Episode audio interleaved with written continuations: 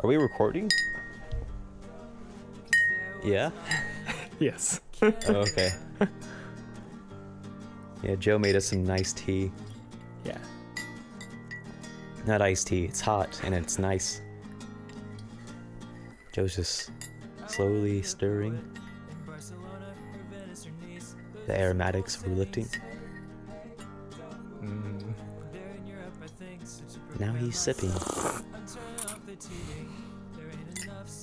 How was that sip, Joe? it was uh it was simply splendid. European.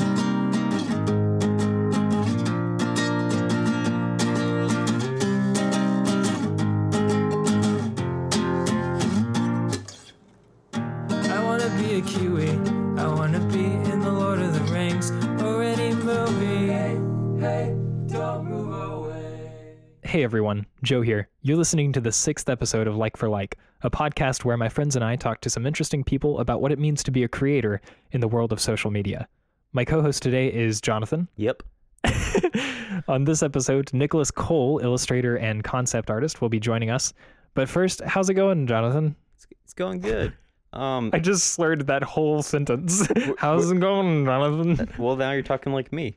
Um, I told you earlier I was I had surgery, Mhm. and uh, I guess I might as well share this. Uh, this the medication they gave me Mhm. makes me like makes it so you can't poop. Yeah. Um, and I've only had that happen twice Uh-huh. since like the past ten days, and the, well, the toilet's clogged, It's a and I bad broke the plunger. and so I wanted to share not so much that, but uh, I text my dad to let him know. I was like, "We need a new plunger. Like I did some stuff to the toilet."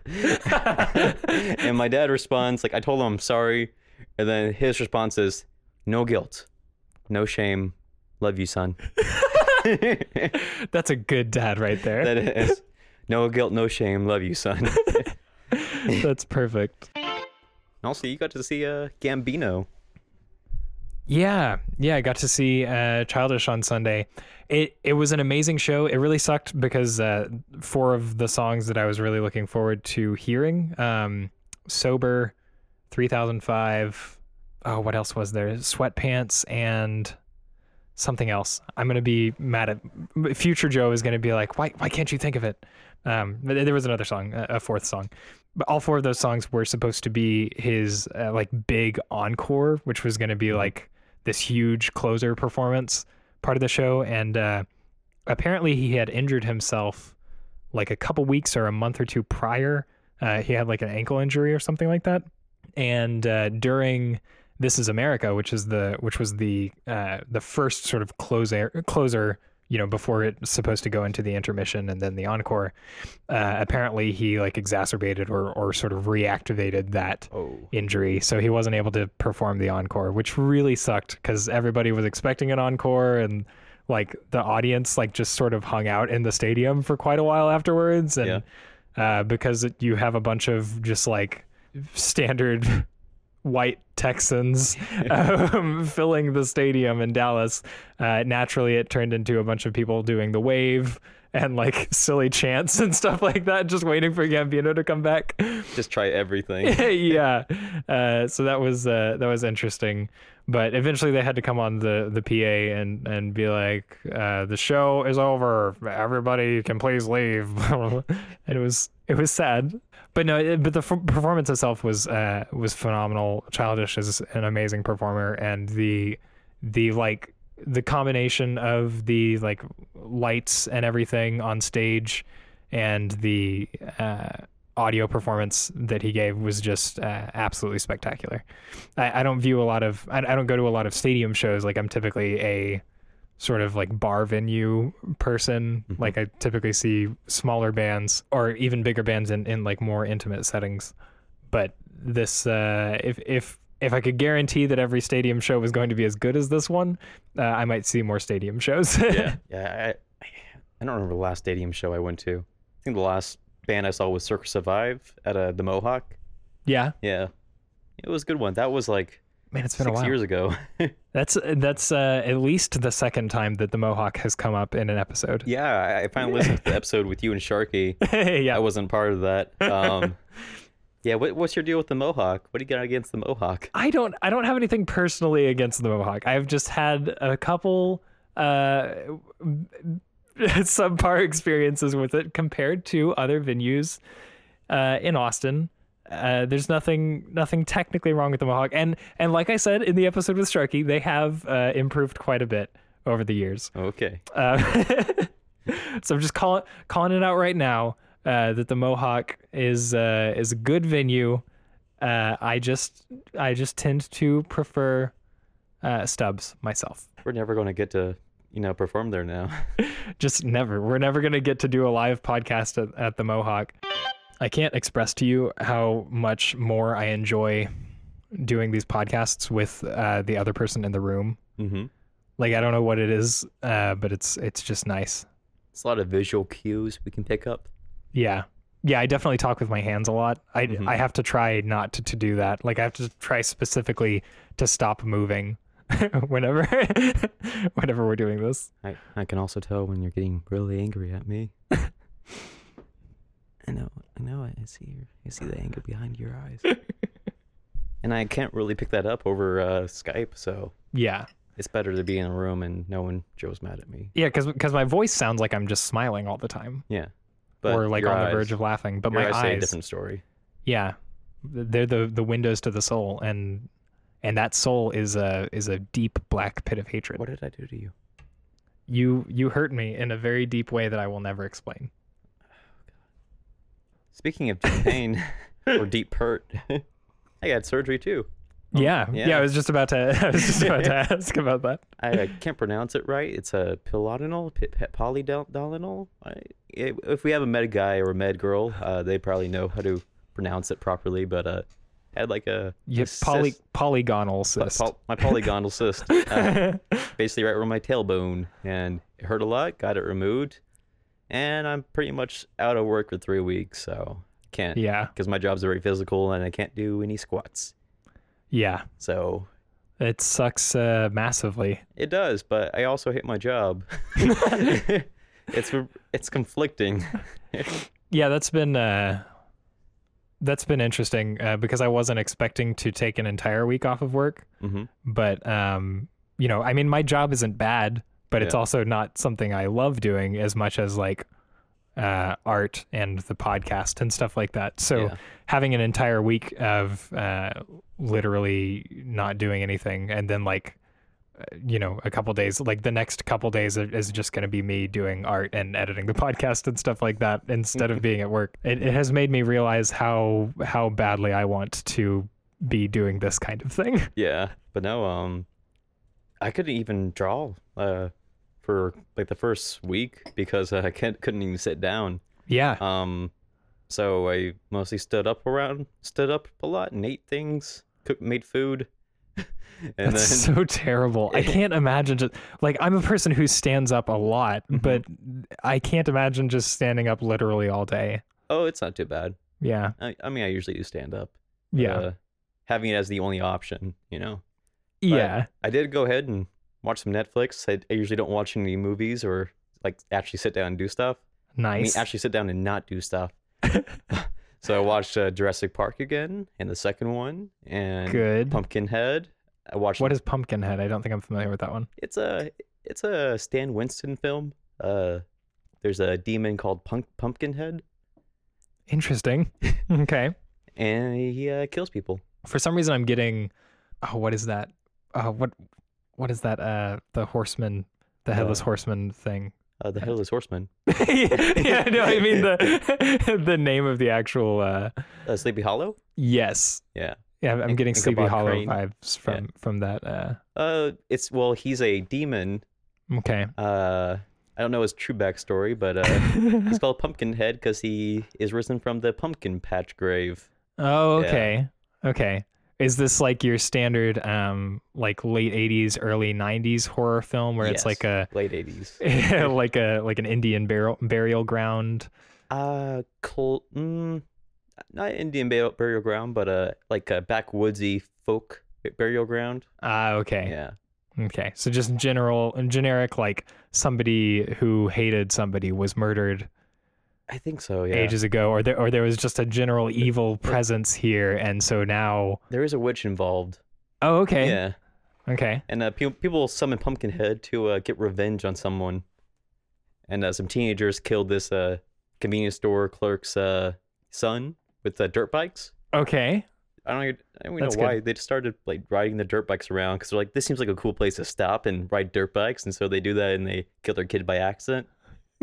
And so uh, the dad goes summons. Did he like uh, fall or something, and they ran over him? Uh, he he ran after his dog, and like the motorcyclists were going around on the dirt bikes, and then uh, they went over a hill, and they one guy avoided the boy, and the other guy that was drunk because he was drinking while driving, and he was like Mm. really broy to his girlfriend, like he hit he hits and kills the kid. It's a story of of hubris and decadence, becoming the downfall of an innocent at the hands of of a terrible sinner. Yep. Do we need to do some more ASMR real quick? Yeah. Okay. Mm.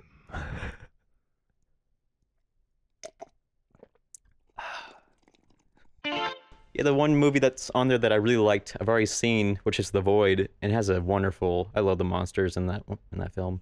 Yeah. Yeah, go watch The Void. Gets a little bit like B movie towards the end, but Yeah. uh, other than that, like it's a good movie. I liked it. Uh, is it B movie in the sense that like Jerry Seinfeld shows up and starts just like making random No, um, dumb puns? You know, uh, watch the movie for yourself. okay, I'll have to find out. I'm kind of surprised. There's like a there's like a thread of movies that of animated movies that exist that I feel that shouldn't. Mhm. And there's like there's the B movie and there's Megamind. You Holy Megamind? crap! I forgot that Megamind existed. yeah, yeah, wasn't that great of a movie. I don't even remember what happened in that movie. uh, Now I'm questioning if I ever if I actually watched the whole thing or if I, I just saw clips. I don't even remember who made it. I feel like DreamWorks made it, but I don't really know. It's it seems like a DreamWorks thing. Yeah, but like like the B movie and Megamind, like you have like ex love interests, hmm and they all look the same. It's like white girl, short hair. yeah, exactly. It's like I'm gonna forget this movie. yeah, you need your love interest to at least be like some sort of anthropomorphic animal, or maybe do an original story that doesn't have to involve a romantic interest. hmm I was watching uh again. I was watching much Netflix because I was on my ass or Mhm. on on my side, so to speak. Mhm. And there's a new show called A Dragon's Prince or The Dragon Prince. I saw that, and I have I have not tried it out yet. It's okay. Um, Yeah. it's made by the same people that made Avatar. Oh, okay. Um, and in that, there's no love interest, and it was really fun to watch, like a fantasy movie with like series with no love interest. and It was just like adventure, and that's all it was. I really like that aspect of it. That's really cool. I wonder why that's so uncommon. Like, why is it why is it so hard to, especially in an animated series, like tap into some sort of character development that doesn't revolve around a love interest? Because even in Avatar, like, Mhm.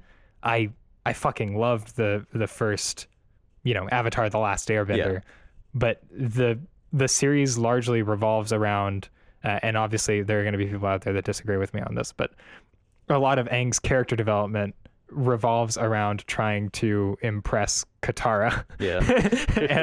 And, like just trying to get with Katara in some way. I think it's also the market that they're aiming at. I'm like, think about it, like teenagers are probably the the targeted audience. Yeah, this is true. They're gonna have crushes really bad and everything. So It's making it relatable for that that viewing audience. I mean, I guess designing something for your intended audience is ideal. yeah. but yeah, it's it's interesting. Mhm.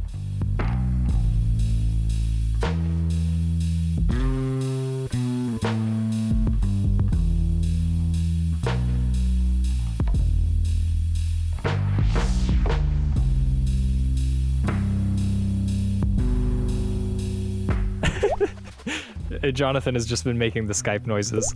Uh, hi, Nick uh, or Nicholas. How's it going? It's good. Oh, thanks. Oh gosh, I just had such an experience with Skype trying. It was one of those real like uh, reset your password. Oh, you can't use a password you've already used. Like, oh my Oh, gosh, no. like Goodness. I, I went through three different passwords and they were like, you can't use that one. You already did. I'm like, then why didn't you let me sign in to begin with? Anyways, That's rough like, because that's what I was all typing. is well. Yeah. Like now you have to think of you have to remember that password for Instagram now. You're like, that's not at all like the the password I have for everything else. Oh my gosh, I don't even. I have no idea what my Instagram. yeah. yeah. Like I haven't had to type this in in three years. That's good. Seriously. so, uh, so yeah, what have, what have you been up to? Uh, you said you were you were traveling on the East Coast last we talked. Yeah, actually, I'm back. Uh, th- so this is where I was just most recently living, um, in my recent but previous life as a bachelor, and uh, I am back with my wife now for uh, to for to meet my nephew. Uh, my my sister just had her second kid, so we're here to say hi. Nice. Well, See what- congratulations to her. Also, congratulations on the wedding. Oh, thank you. Yeah, that's uh, it's great. It's uh, it was pretty recent. We're just over two months married, so Nice. Nice. That's awesome. Yeah. So, uh, for for those of our, our listeners who may not be like directly familiar with your work, or who may be familiar with your work but not know that you worked on it, can you tell the people out there uh, what what are the sort of uh, highlights uh, that that you've worked on in the past as far as like character design and, and your illustration work? So I am most recently of sort of Spyro, uh, the Reignited trilogy, um, and uh, that's been great. So I've, I've been doing character design for Toys for Bob as a freelancer uh, for the the whole sort of Reignited trilogy, which has been really a, a dream come true. Yeah. Um, sort of working backwards from there, um, I was a production designer on a animated short based on some young adult uh, novels called the Wingfeather Saga, which Mhm. um, has been a really fun project. Uh, a couple indie games recently, uh, Sleep Tight, which is out on the Nintendo Switch. So I did a bunch of character design for the uh, kids with Nerf guns fighting under the bed monsters. Yeah. Um, I did uh, a bunch of character concept design for Soundfall, which uh, is an upcoming indie game that's making the rounds at uh, sort of the conventions right now. hmm Uh, and uh, before that, Dawngate uh, with sort of EA Games and a sub studio called Waystone. Um, and I did sort of the web comic that accompanied the MOBA game Dawngate, which was a really fun kind of project to tackle.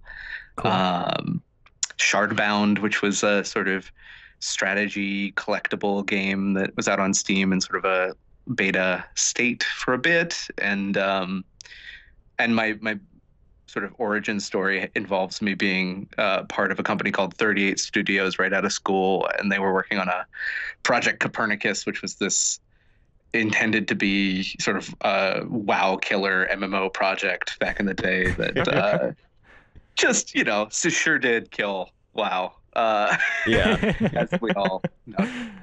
yeah, yeah. Something that big uh, that's- often turns out to be pretty hard to take down. yeah, exactly. And you might find that your entire company of 300 people just sort of collapses in the effort. Damn. Yeah, Wow. yeah. Watch out. We pulled a real telltale. Yeah. Seriously. In fact, actually, one of the the biggest tweets to come out of the Telltale thing uh, was by my friend, uh, my good dear friend Brandon, um, who was also an alumni of the sinking of 38 Studios and Oh, laid yeah. off by Harmonix in sort of the Oh. cutbacks at Harmonix. So a lot of a lot of folks, really talented folks, by no fault of their own, have gone on from sort of collapse to collapse um, Yeah. over time. well, the gaming industry and like animation in general is pretty volatile, I guess, right? yeah.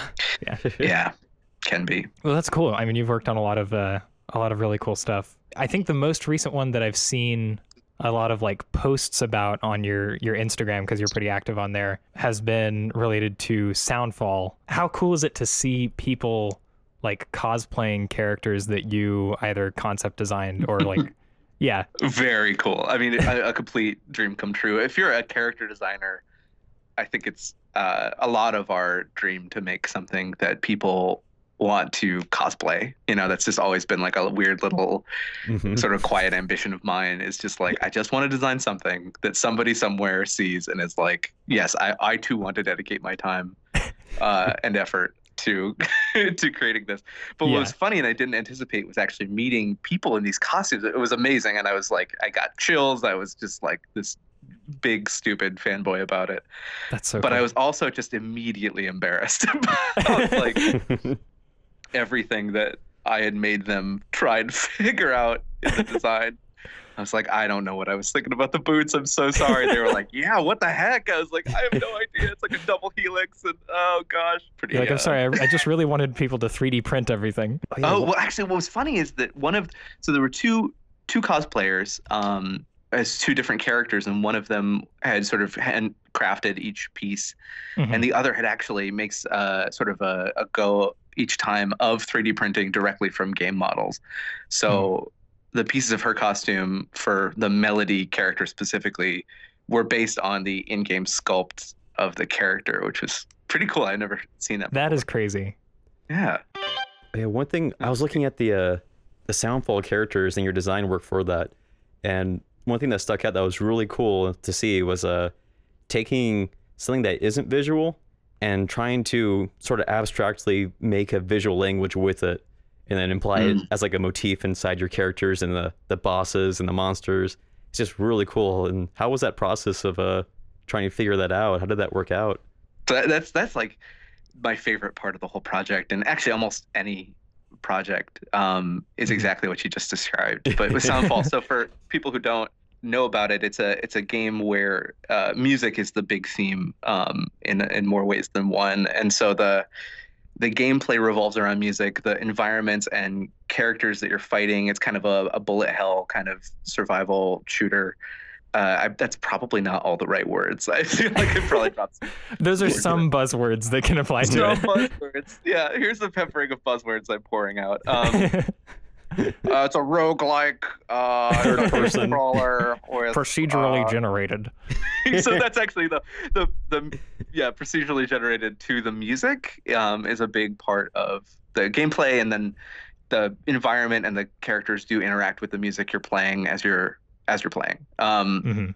and so it's also part of the fiction and the, the sort of shape of the world and the designs uh, of the characters within it are all sort of intrinsically musical and so that was just this really cool task of trying to take musical notation instrument shapes and just i just had a ton of fun just kind of sitting with that for a couple days as i started the project and doing a bunch of research into yeah, like what are some great iconic shapes that we associate with instruments? What are some uh, ways that people sort of historically annotated or notated music, written down music? You know, like Yeah. it is, you know, it is abstract, but um, a lot of different cultures have found all these different ways of like trying to transcribe it.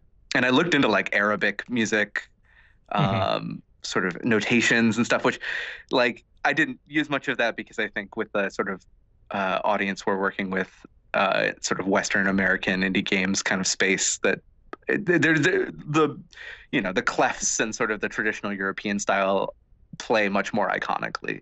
Yeah. Um, so I tried to find all kinds of ways to uh, just riff and find, you know, turn each sword into something that looked like it could equally be, you know, like an electric violin. Um, Mhm.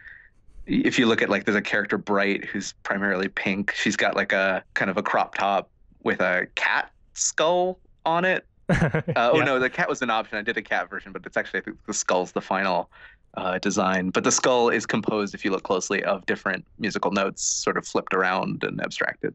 Oh, nice. Uh, Yeah, so little things like that were fun to hide throughout the the designs. Absolutely. It's always becomes kind of a uh, like a little inside joke for the artist. Like, I want to put this little star here, and but like it's gonna be on the top of the hood, and no one else will see it, but I'll know it's there. well, that was what was particularly wild about seeing the cosplayers uh, in in the flesh was just like I had somewhat arbitrarily put this triangle on the beanie that the character wears because it looked cool because it did sort of have to do with musical notation but also just like oh yeah just put this like little it, to, to me it was the work of like 10 seconds near the very end of the design and then here was this person who had like stitched it into a beanie.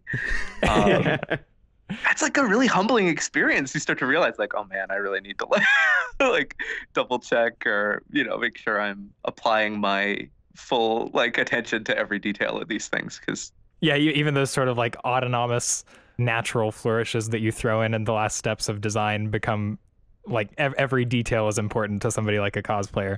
exactly they become canon, you know, and and that's Yeah. uh, yeah, it can be very humbling. as somebody who who is really active on social media um, and who works on a lot of projects, I, I know you can't always share the stuff you're working on. Do you have any tips or just sort of general information out there that you think people need to know? Uh, people who are getting into illustration or like freelance work and stuff like that f- when it comes to posting on social media. Hmm. Yeah, I, it, I mean it's it's such a it's such a weird thing because I I was talking to somebody else about this recently, realizing that I kind of grew up. I, I caught it right as it was also coming onto the scene, so I was Yeah. beginning to mature and become ready to sort of post and share my work and start to get out there professionally. And as that was happening, like all of the social media that's now just such uh, sort of firmly established um, canon again uh, Yeah. is you know was all just like new and and and you know my college class was the first year ever to use Facebook and you know and, and so on and so on from there and and Twitter and you know all these sort of different things started to happen.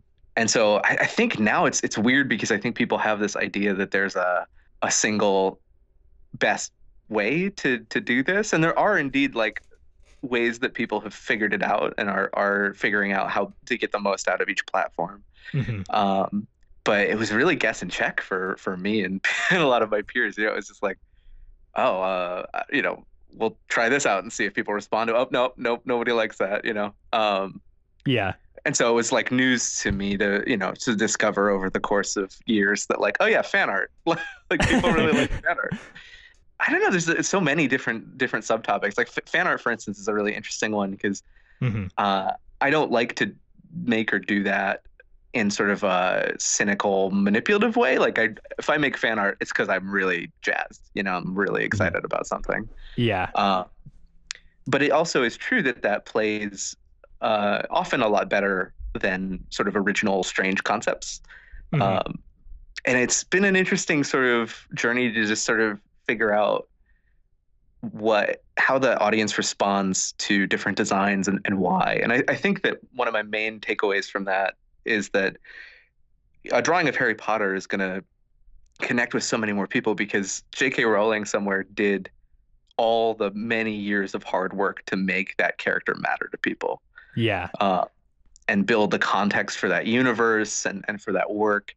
And so when you draw something from you know from somebody else's sort of standing on the shoulders of the the giant of somebody else's life's work, hmm of course, like it's going to get more play because people are going to recognize it, see it. Oh, I love that. I get that.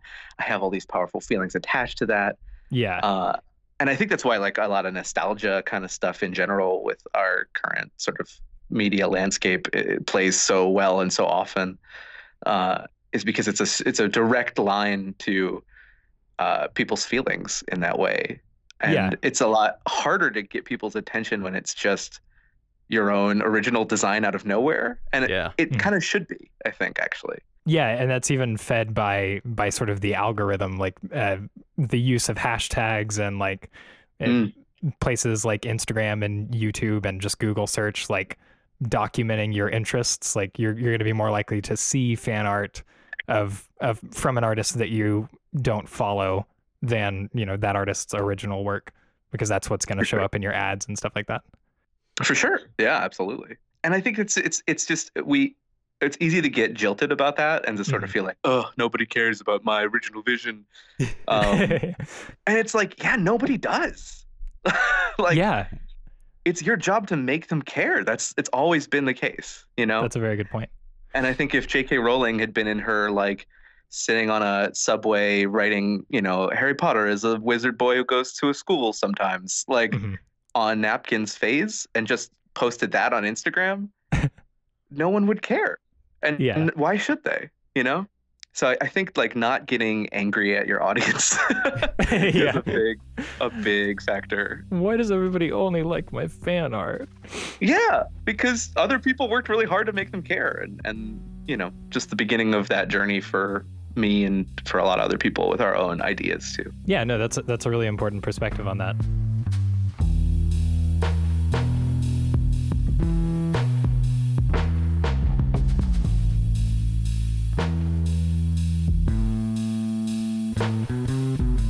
And uh, speaking of fan art, our Are you a fan of Spyro the Dragon?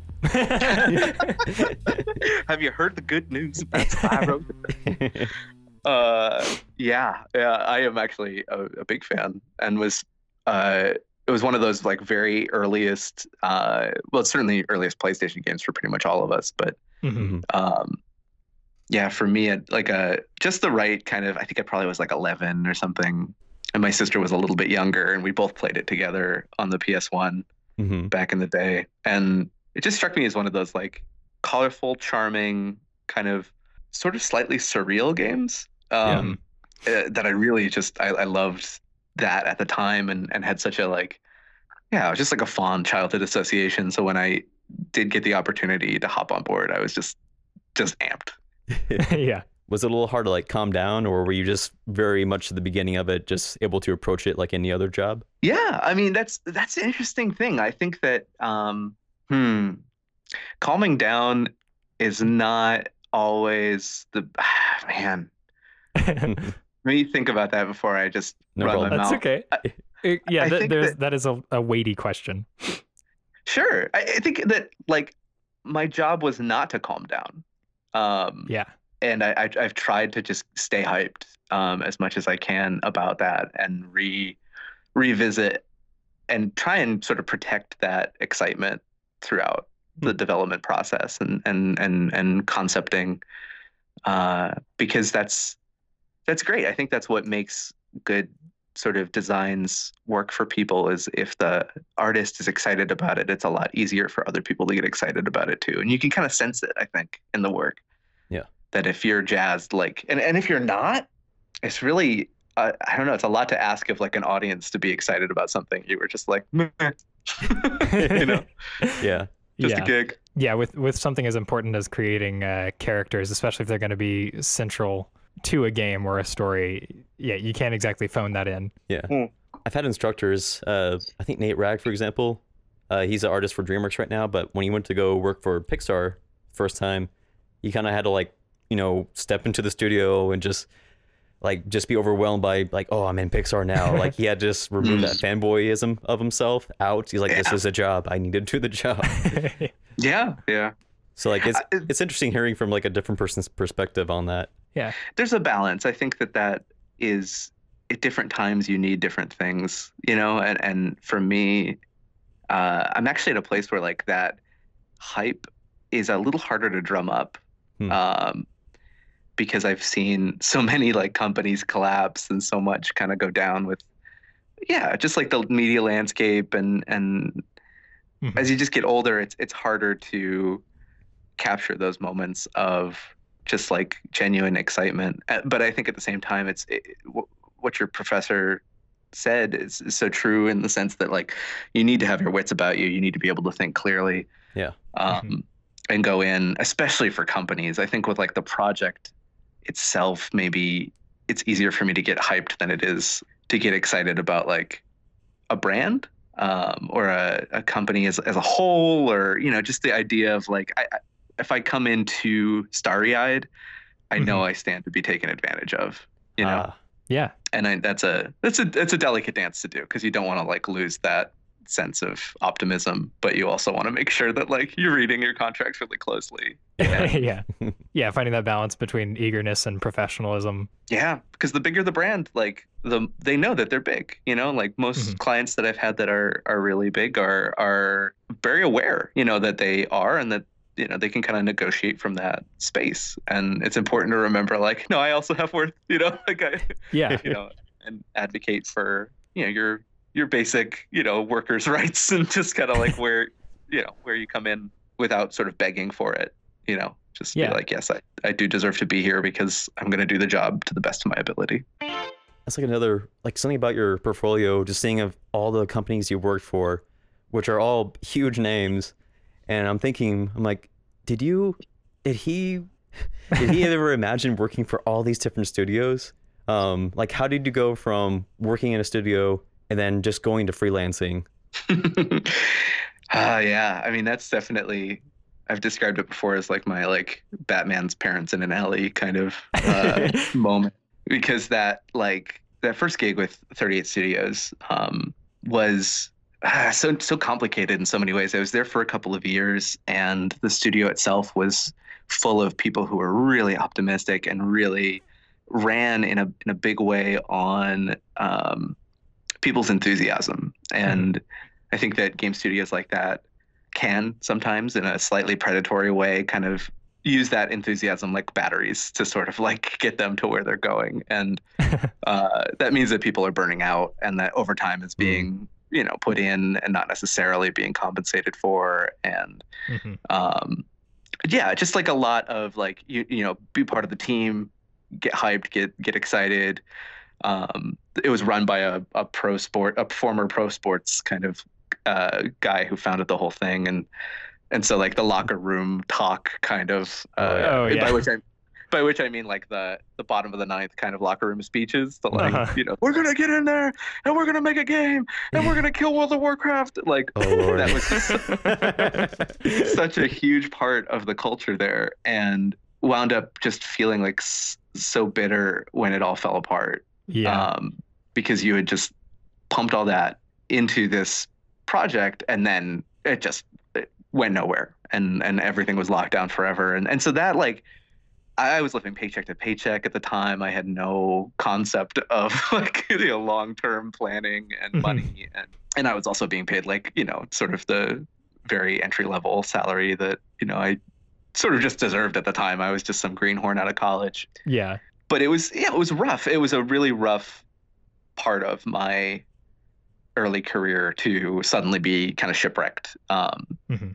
and i don't want to throw the word traumatic around lightly but it, there was something like trauma in that Hmm. it was just like oh this idea this like you know you go from middle school like oh my gosh games and movies and you know oh my gosh to high school and then even into college with this sort of wide-eyed sense of oh my god it's gonna be amazing oh if i can only get in and then you get in and there's a whole other set of questions Yeah. The ask. reality is yeah. is suddenly in front of you. for real yeah Mhm.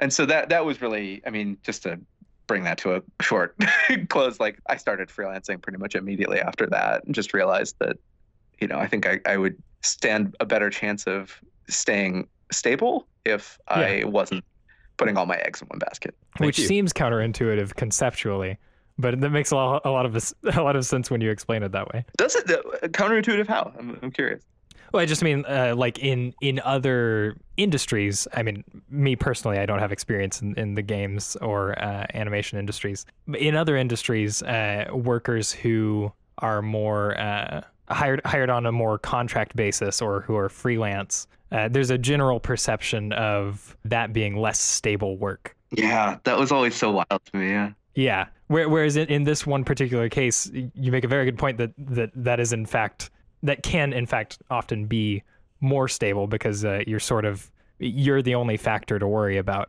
in that equation. You're you're not worrying about the stability of uh, other employees or or superiors around you. yeah yeah no that's that's pretty much it and you know it, it, it's a it's a, a roll of the dice and it all is i think that Yeah. maybe my decision to do freelance was just an acknowledgement of these are these are the realities and i'd rather face them more directly than go in with a maybe a slightly false sense of security you know Yeah. and That's that's, cool. you know so far it's been really that's been really good and it's kept me flexible and i've been able to travel and actually like met my wife and was able to date her for several years Uh because she lived on the other side of the continent That's crazy. uh, yeah via instagram actually we met we met via instagram That's awesome. Well, Jonathan, you want you want to ask the Jonathan question? Oh, I okay. So I have a question I, I ask everyone that comes on the show, and I find this to be a really important question because it's something that I think really opens up a person. So the question is, outside of art, what is it that you like to do? Something that you find peace in, or just something that you like to create? Like what what is the thing that you find yourself enjoying that isn't art? wow that's a good one Yeah. that's a good jonathan question Thank you. Um, so the fact is i have to really think about No problem. That's okay. so much of my life is doing this thing you know yeah. Mhm. um, yeah i think that i just i really i enjoy travel a great deal Mhm. and i find that i really uh, recharge when i get up and out of my very sort of specific limited space. And that's definitely like it's a privilege to be able to get up and do that. And I'm I'm really grateful when I am able to and I've saved up enough or you know things just align and an offer comes through to to go someplace else. But I think I'm I was raised traveling a lot um, and moving from place to place. And uh, I think that it just really like I just feel so at peace uh, behind the wheel of a car or like in an airplane heading somewhere where I'm not really sure what to expect on the other end. Uh, that's cool. And so that that's always like my my favorite like moments of just like brainstorming and coming up with new ideas. It does sort of feed back into the art thing in that way. I'll come sort of on the road, kind of like a lot of people describe being in their shower. Mm-hmm. You know, sort of having those shower thoughts. Uh, for me, it's like often like road thoughts. yeah, and so you know, my my wife and I like are, you know, we met online, like I mentioned, and I, I, did a lot of back and forth traveling, and that in and of itself was just a really fun adventure to go back and forth across the country. Yeah, I can imagine. Um, yeah, and, and and we're currently here sort of meet my nephew, and then we're heading to Nashville for a, a conference down there that I'm really excited about, and those things just make me sort of remember like oh my gosh there are people who live different lives that have nothing to do with you know like yeah. ArtStation or Instagram or you know like they just have no idea what the drama is about you know such and such a character design or such and such a video game. And and that's such a that's just a, a big relief. Um yeah got to take like the time around the wedding off afterwards and and you know kind of honeymoon and just take time away from art for the first time in a couple of years and that just ruled i think that that pausing and ceasing to draw is about as important a career thing, you know, in the long run as the actual drawing. Thank you for sharing that because again, like talking about things we do outside of art usually does feedback into art. Mm-hmm. Um, mm-hmm. I'm not I'm not trying to name drop. I'm just talking about why I asked that question. um, you're the first character designer to have on the show. That isn't me. um, so I one of my uh, instructors, Daniel Holland, who works for Pixar, he told us to make sure that we experience things outside of art, like find another passion. Just because eventually it might become a, there might come a day where you no longer have that passion in art and you need to still enjoy life. So one of his things was uh trains. Like he he loves trains. He loves model mm. trains, real trains, and uh, that actually fed in to his work for WALL-E. Like he wasn't really interested in robots, but he did take a lot of his knowledge of trains and put that huh. back into it. That's so cool. Just, That's so good. Yeah, so it's a really good thing and just experience things outside of art. Totally true. I mean, another thing I would be remiss to to, to leave out too is that like my uh, you know my my faith has been a huge part of my life and journey. And so like my connections to uh, yeah just people part of a like a community of faith like a church and just mm-hmm. a community of people like going to deeper places in conversation together has yeah. been just huge um consistently. And again just like a touchstone of reminding me like oh yeah like there's more than just like ah oh, should they have horns or like really buckly boots? You know? That's, that's cool. you know it, does feed back in you know for sure. It's good to remember that there's a world outside of this like what's in front of us. Yeah exactly. Totally. Yeah. totally. It's really funny to, to imagine too like as a designer and as somebody so entrenched in this effort like to encounter people and really I think it's only recently I've been able to like step out of my own stupid head and start to be realize like, yeah, maybe this only touches their life like for five minutes in like a week, you know, where they're yeah. like, oh, I saw that movie and that looked pretty cool. And that was it. you know, and then the rest of the like whole seven days of their week is just caught up with entirely other things. And for, for me, it's like, I spent two months on that, you know? Yeah. yeah.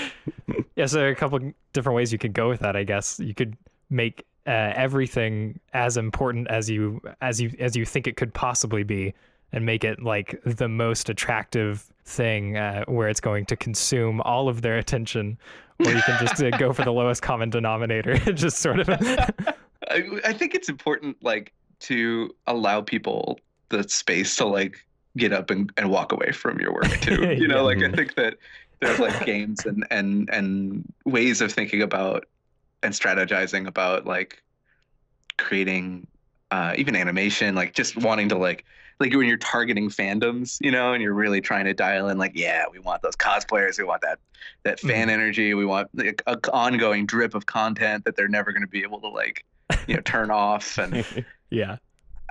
Philosophically, I'm just so into like, you know, maybe not. Maybe it's like a little thing, and then you're happy, and you walk away, and you think about it like a, a year later, and you're like, that was nice. Yeah. Maybe not everything needs to be another fandom. Sure, or like cinematic universe, right?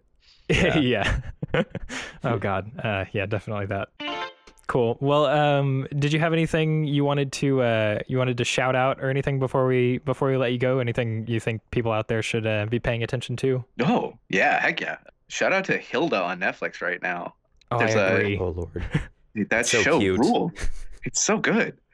um, Erica, my, my wife and I have just have been watching it slowly. Kind of like we we've been trying not to binge it all at once. It's kind of the Charlie and the Chocolate Factory, like savoring one bit of it at a time. But it's just it's really charming and very beautifully made.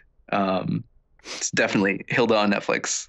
Very cool. Well, we'll be sure to uh, we'll we'll post all your links in the show notes and everything uh, to your Instagram and your ArtStation and all that. Jonathan, did you have something else? I, I heard on the ride here, your your uh, wife also does art too. She does, yeah. Oh Where can we- yeah. where can we find her work? Oh yeah. Uh, so uh, Erica Shnellert. Uh, so she goes by Erkschnert online. So that's uh, at E R K S H N R T. Nice. Um, and uh, I, I I've tagged her a couple times in some recent posts, so she's probably a little easy to find through my account as well. But she does uh, storyboard work and uh, design and, and just really beautiful sort of uh, sketches and illustration stuff as well. So. Nice. cool. All respect for storyboard artists. I don't know how they do it.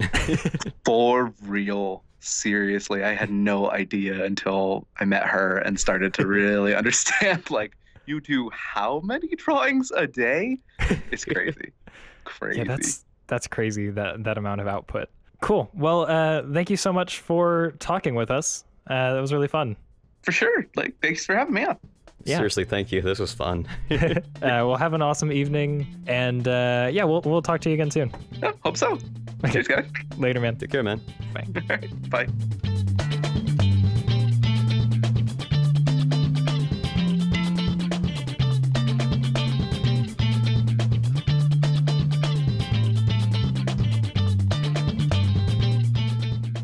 The Prime Meridian. That's what it's called. I forgot about that. the Prime Meridian. So I can get it in two day shipping. I have died. That wasn't that funny. you okay, Joe? I already needed to cough. Oh, you alright? Uh, no, I'm dead. Okay. Anyways, this is my show now. Um, so, so today I made a spoon. I carved a spoon out of wood. Uh, I did. Yeah. So yesterday I was really depressed, and I was trying to figure out how to fix that. And so I figured the way to fix depression is to try to keep myself busy, so I don't have time to think about the depression. You know, push it to the side. So I I wrote a got a little sticky note, and I I wrote down gestural studies, thirty minutes. And I put down I wanted to do a hundred calf raises and fifty push-ups. And so I would just make little marks throughout the day as I did those things. And then I put a uh, put carve a spoon. So I was like, well, this is on my sticky notes, so I got to carve a spoon now. So I carved a spoon. So this is what I do when I die. You turn the podcast into an actual advice podcast. Oh, it's uh, I guess it is an advice. Yeah, it, it's more of a uh, play-by-play of what I did today, but but it's but it's uh, genuinely helpful tips on managing depression. yeah, I don't good. always do that great. Good job, Jonathan. Speaking of sex stuff, uh, Alex, I, I asked him uh, since he's a horror entrepreneur Uh huh. or aficionado, A horror or a horror? a horror. Uh, what's I guess aficionado yeah, I think we de- uh, we decided on sommelier last time. is savant a thing? Yes, but I don't think that describes what he is. Oh, a a horror a horror sommelier. yeah. Uh, I asked him what movie to watch Uh-huh. uh, since I love horror, specifically creature horror. uh-huh. Um, and he told me to watch. I forgot the color, the name of the. I forgot the name of the movie, but the color purple. it was like the colors of your body, which is a is a horror film on sex, Okay. like a sexual horror uh film, nice. and it wasn't free on Prime. When you and said it just then, I imagined it. I thought you said a sexual Hodor film. a sexual horror. Ho- Hodor, as in Hodor.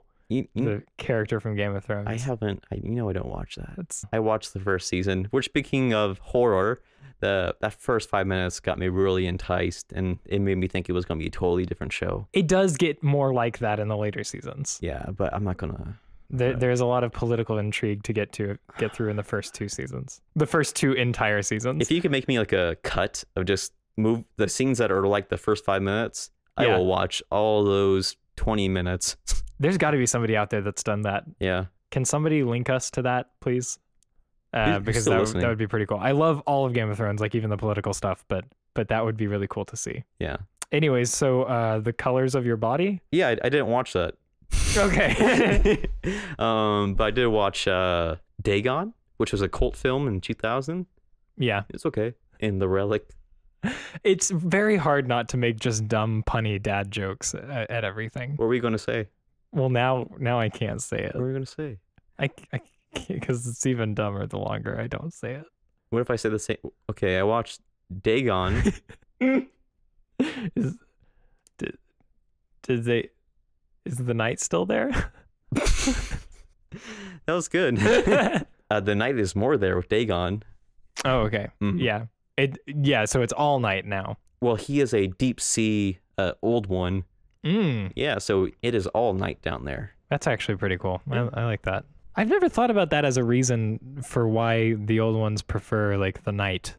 I assume it's because it's more like their natural habitat. Yeah, It's all like stars. being underwater and stuff. Yeah. That's really I've never I've never thought about that before, but that makes so much sense. Hmm.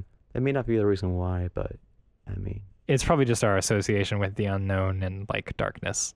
But oh, it's a good point. Yeah, it's a good psychology to it. but the, but you could make that a canonical reason for for why those uh those creatures only come out at night. That is kind of the whole point of uh, cosmic horror. Yeah. It's a fear of the unknown in a sense, hmm which you know you can't really know what you can't see. So that element of darkness and like the the deep ocean kind of plays a role into the psychosis of it. This is officially the longest episode we've ever done.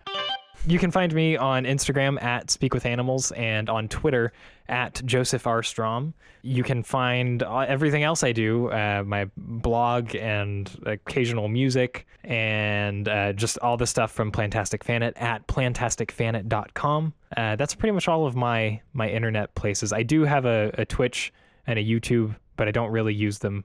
Jonathan, where can people find your stuff? Uh, if you want to see my old artwork, go to www.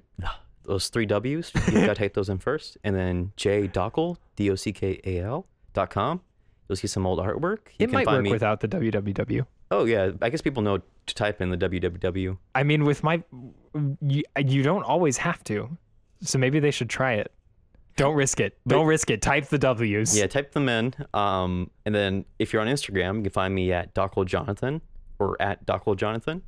I also sell jewelry, which which use which I use to help support myself sometimes. yeah. so if you really want to help me pay for medical bills, you should check out www, the three W's at I mean dot dot wornsabi.com w o r n s a b i and if you use LFL podcast in the coupon codes, you'll save ten dollars for listening to this.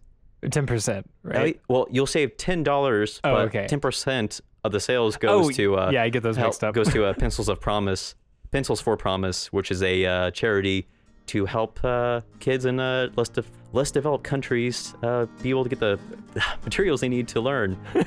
Sorry, Words are hard. It's okay. they are hard. yeah, check that stuff out. Yeah, definitely go check that stuff out.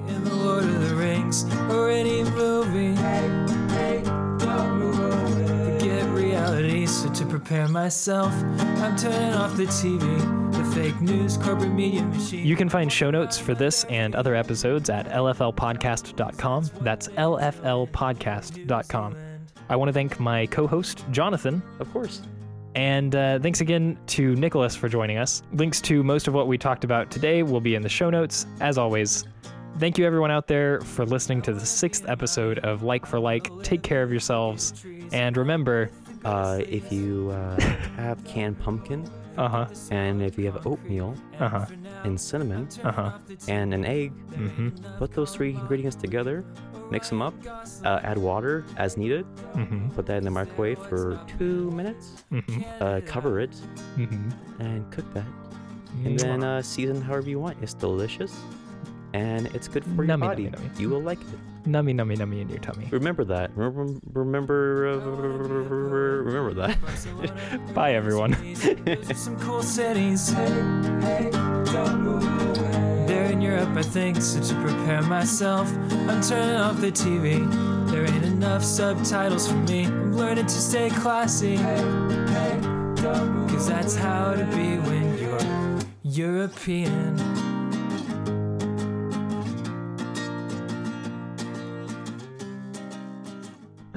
That was good. Thank you for saving me. You're welcome.